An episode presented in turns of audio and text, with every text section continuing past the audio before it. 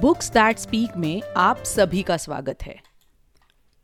जब रंच के गाँव का तालाब सूख जाता है, वो लापता पानी को ढूँढने के मिशन पर निकल पड़ती है।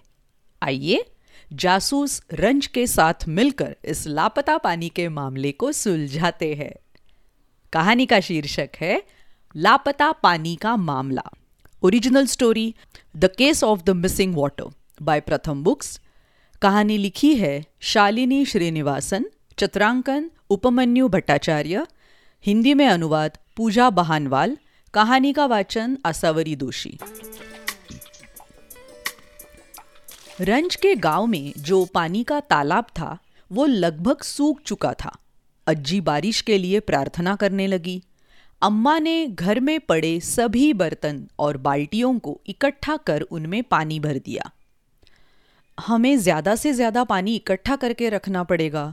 उन्होंने कहा, अप्पा ने थोड़ा गहरा खोदने के लिए औज़ार इकट्ठा किए। जब तक बारिश नहीं होती, तब तक गुजारे लायक पानी हमें चाहिए होगा। उन्होंने कहा। रंज ने अपनी कॉपी और पेंसिल निकाली, फिर अपने दिमाग में पानी के बारे में सोचते हुए चल पड़ी अपने अम्मा अप्पा के पीछे पानी के तालाब की ओर। उसने तालाब की निचली सतह की बहुत बारीकी से जाँच की। तालाब का तला सूखा और दरारों से भरा था। रंज सोच में पड़ गई, तालाब का सारा पानी कहाँ चला गया? क्या वो भाग गया? क्या उसे किसी ने चुरा लिया? ये एक बड़ा रहस्य है। रंज को रहस्य सुलझाना बेहद पसंद था। जैसे जब अज्जी को अपने पढ़ने वाले चश्मे नहीं मिल रहे थे। तब रंज ने उनको ढूंढ निकाला था। चश्मे अज्जी की किताब में मिले। उसी पेज पर जो वो पढ़ रही थी। फिर दूसरी दफ़ा, हाथी भला रागी के खेतों में क्यों आ जाते हैं? तो पता चला कि उनकी जो लंबी लंबी सूंड होती है, उनसे वो पके हुए अनाज को दूर से ही सूंघ लेते हैं और उन्हें खाने आ जाते हैं। मैं उस पानी को ढूंढ निकालूँगी। रंज ने बुदबुदाते हुए कहा। रंज सूखी हुई काई और मरी हुई मछलियों को पार करके तालाब के दूसरी ओर पहुँची। क्या आपको पता है कि पानी कहाँ जा सकता है? उसने एक मछुआरे से पूछा। लगता है नीचे की ओर बह गया। मछुआरे ने अंदाज़ा लगाया। रंज ने पहाड़ी से नीचे जाती हुई उस सूखी नदी का पीछा किया। जहाँ पर वो नहर खत्म हुई, वहाँ एक और तालाब था। वहाँ ढेरों बकरियाँ थी, पर पानी नहीं था। रंज ने बकरी चराने वाले से पूछा, क्या आप जानते हैं कि पानी कहाँ हो सकता है? शायद ऊपर, उसने कहा। मैं तो वहीं से आई हूँ, रंज बोली। पानी वहाँ नहीं है। तो और ऊपर होगा, बकरी चराने वाला बोला। वहीं से तो पानी आता है। रंज तालाब तक वापस चढ़ी। फिर वो पहाड़ी के थोड़ा और ऊपर चढ़ी, जहाँ एक और तालाब था। वहाँ ना तो पानी था, ना पक्षी और ना ही नाव। केवल एक ही व्यक्ति था वहाँ। सपना, मुझे पानी कहीं भी नहीं मिल रहा।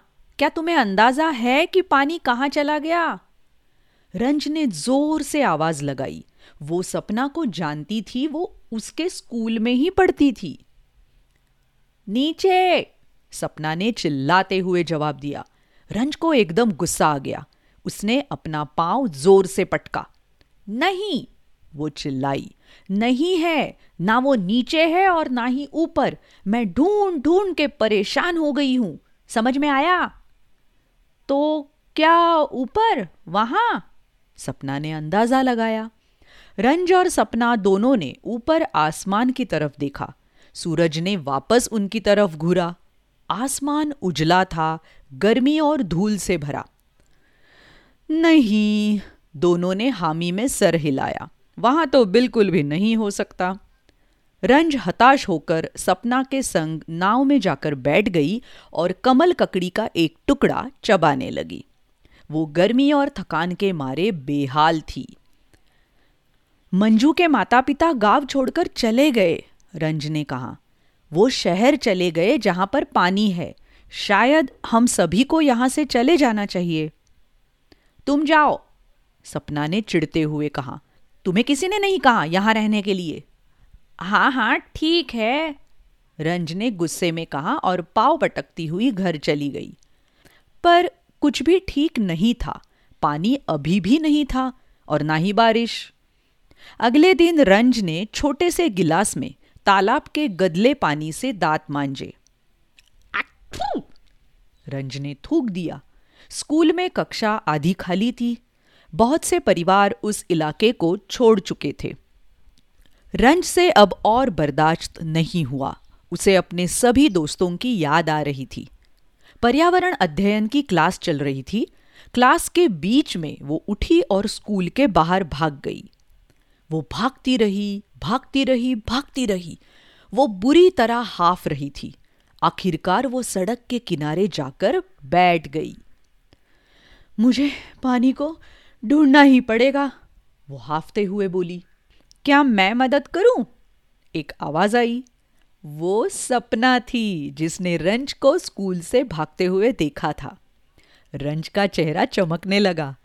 हाँ हमें ये सही प्रकार से करना होगा। सपना ने कहा, बिल्कुल असली सैनिटरी इंजीनियर की तरह। किसकी किसकी तरह? रंज ने पूछा। सैनिटरी इंजीनियर वो होते हैं जो पानी के पाइप, टंकियाँ और नालियाँ बनाते हैं। जब मैं बड़ी हो जाऊँगी तो मैं भी एक सैनिटरी इंजीनियर बनूँगी, सपना ने कहा। काफ़ी माथापच्ची के बाद दोनों ने गाँव का नक्शा बनाने की ठानी, जिसमें सभी तालाब और नदियाँ हो ताकि उन्हें पता चल पाए कि पानी कहाँ गया है। आखिरकार वो दोनों आराम से बैठ गए और अपने ही बनाए हुए नक्शे को बड़े ही ध्यान से देखने लगे। हमने अभी तक ये तालाब नहीं देखा। रंज ने बहुत सारे तालाबों में से एक की तरफ़ इशारा किया। चलो चले। सपना ने हामी भरी। रंज और सपना दोनों पहाड़ी पर चढ़ने लगे। यहाँ की सरिता भी सूखी थी। शायद हमें स्कूल छोड़कर नहीं आना चाहिए था। ये तालाब भी शायद सूखा ही होगा, सपना ने उदासी से कहा। पर जब वो दोनों तालाब के पास पहुँचे, उन्हें अपनी गलती का एहसास हुआ। तालाब तो पानी से लबालब भरा था। सपना ने एक छोटे से पंप की तरफ़ इशारा किया, जो तालाब के छोर पर लगा था। मैंड के ठीक नीचे एक टैंकर था। जिसमें सारा पानी जमा हो रहा था। एक आदमी टैंकर के बगल में खड़ा था और निगरानी कर रहा था। रहस्य सुलझ गया, रंज गुस्से में बोली। आमतौर पर रहस्य सुलझाने के बाद जासूसों को खुशी होती है, पर रंज को बेहद गुस्सा आ रहा था। तुम हमारा पानी कहाँ ले जा रहे हो? रंज जानना चाहती थी। शहर, आदमी ने कहा। वहाँ ज़्यादा लोग हैं। इसलिए उनको ज़्यादा पानी की ज़रूरत है। ये बिल्कुल सही नहीं है, सपना ने कहा। आदमी अपना कंधा उचकाते हुए बोला, ये तो ऐसा ही है। मेरी दोस्त एक सैनिटरी इंजीनियर है, रन चिल्लाते हुए बोली। उसको पता है कि क्या उचित है और क्या नहीं। आदमी हंसा। Sanitary engineer? और तुम? तुम तो अभी बच्चे हो, सपना ने धीरे से कहा। हाँ हम बच्चे ज़रूर है, पर अच्छी तरह जानते हैं कि तुम हमारा पानी नहीं ले जा सकते। घर जाओ घर जाओ, आदमी बोला, तुम कुछ बदल नहीं पाओगे। हम तुम्हारा पंप तोड़ देंगे। रन चिल्लाई और हाथ में छड़ी लेकर पंप की तरफ़ दौड़ी। ओहो, आदमी बोला, पर मुझे तो लगा था कि सैनिटरी इंजीनियर पंप बनाते हैं, तोड़ते नहीं। हाँ नहीं इस तरह नहीं सपना ने दुखी होते हुए कहा। पर रंज ने कहा मैं एक जासूस हूँ मैं कुछ भी कर सकती हूँ। रंज के पास एक बेहतर योजना थी। वो पंप से जाकर चिपक गई। अब तुम इसे नहीं चला सकते। सपना भी भाग कर गई और पंप को जकड़ लिया। ए, आदमी चिल्लाया। अब वो बहुत गुस्से में था। घर जाओ अपने अपने उसने कहा उसी समय घनघोर घटा छा गई। आकाश में ज़ोर से गड़गड़ाहट हुई, बादल गरजने लगे, बिजली चमकने लगी और जोरों से बारिश होने लगी। सपना खिलखिलाकर हंसने लगी। मानसून आ गया, ये। मैं तो घर जा रहा हूँ, तुम जाओ या ना जाओ? टैंकर वाले आदमी ने कहा। बारिश होती रही होती रही होती रही। हुश! तालाब के बंध के ऊपर से पानी बह निकला और नदी में बहने लगा। पानी ने उन्हें भिगो दिया। पानी मिल गया, रहस्य सुलझ गया, रंज बोली। याहू! दोनों खुशी से चिल्लाने लगे। तो कैसी लगी ये प्यारी सी कहानी? ये दो बच्चियाँ एकदम साहसी थी ना? निडर भी। ये कहानी से जुड़े हुए थोड़े शब्द है जो पानी से जुड़े हुए हैं, पानी के संचय से जुड़े हुए। जैसे कि तालाब, बंध या मेंड सरिता जलस्त्रोत भौम जलस्तर या वाटर टेबल